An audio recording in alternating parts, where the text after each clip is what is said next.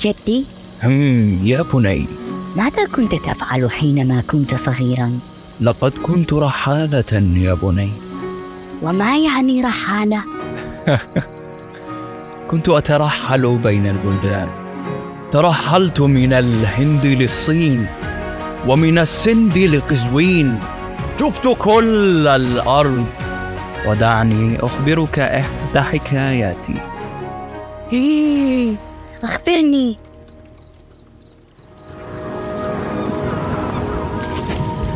بودكاست حكاية. نغوص في أعماق الحكاية.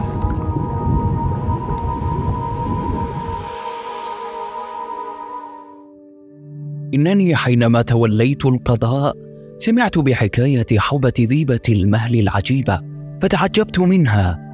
وطلبت أن يزيدني محمد من حكايتهم فقال لم تسمع شيئا بعد يا حضرة القاضي زدني زدني أسمعت حكاية عفريت البحر الذي كان يأتي كل شهر ليغزونا؟ ها؟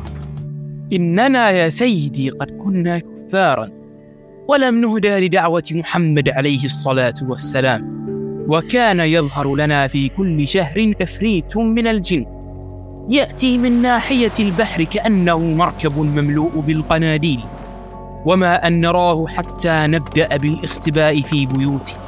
إذ نأخذ بنتا فنزينها وندخلها إلى البدخانة وهي بيت الأصنام التي كنا نعبدها وقد كانت البدخانة مبنية على ضفاف البحر فيختبئ كل منا في منزله. ونطل على العفريت بقلوب يكسوها الرعب. حتى يطلع الصباح فنذهب للبدخانة فإذا بالفتاة قد ماتت والعفريت قد ذهب.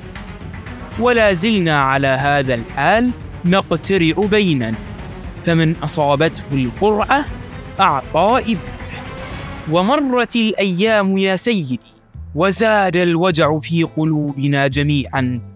حتى فقد من كل بيت بنتا وذات يوم وصل مركب من مغرب دياري ونزل منه رجل يكسو وجهه النور فسلم علينا وقال السلام عليكم هل أجد عندكم خانا أو بيتا للأجرة يكون به سكناي؟ فقالت عجوز بيننا يا بني لا داعي لمالك تفضل واسكن عندي في بيتي ولا نطلبك شيئا جزاك الله خيرا يا سيدتي فقد أكرمتيني ما لن أنساه لك. فمكث عند العجوز فترة يا سيدي القاضي واسمه أبو البركات البربري وقد كان حافظا للقرآن ونحسبه من الصالحين. وذات يوم دخل على العجوز وإذا بها تبكي بحرقة وقد جمعت أهلها يا أماه ما بك تبكين؟ فقصت عليه القصص عن العفريت وقالت إن الدور قد جاء على ابنتي وليس لي غيرها وإني ليحزنني أن يذهبوا بها يا أماه لا تبكي ولا تخافي ولا تحزني. إني ذاهب بدلا منها.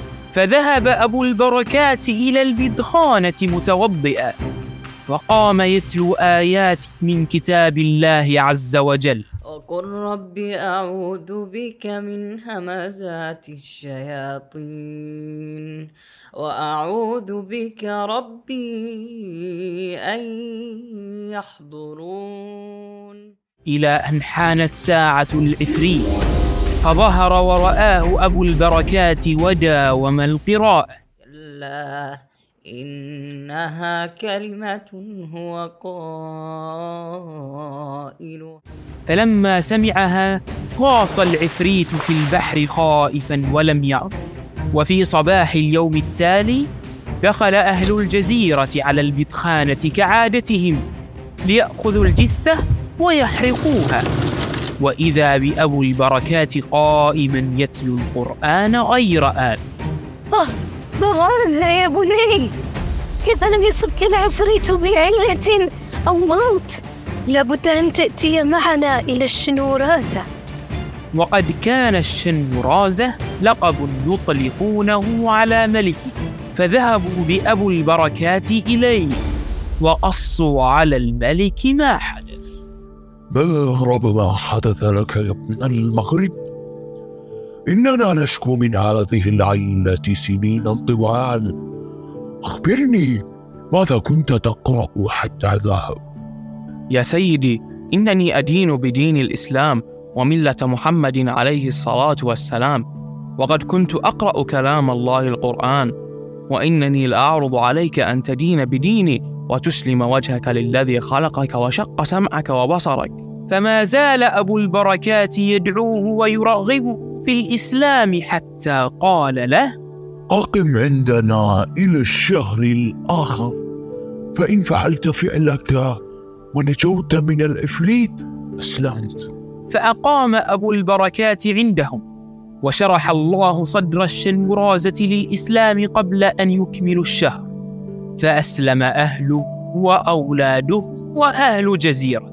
فلما دخل الشهر حمل أبو البركات إلى البدخانة مرة أخرى فجعل يتلو حتى الصباح ولم يأت العفريت في ذلك اليوم.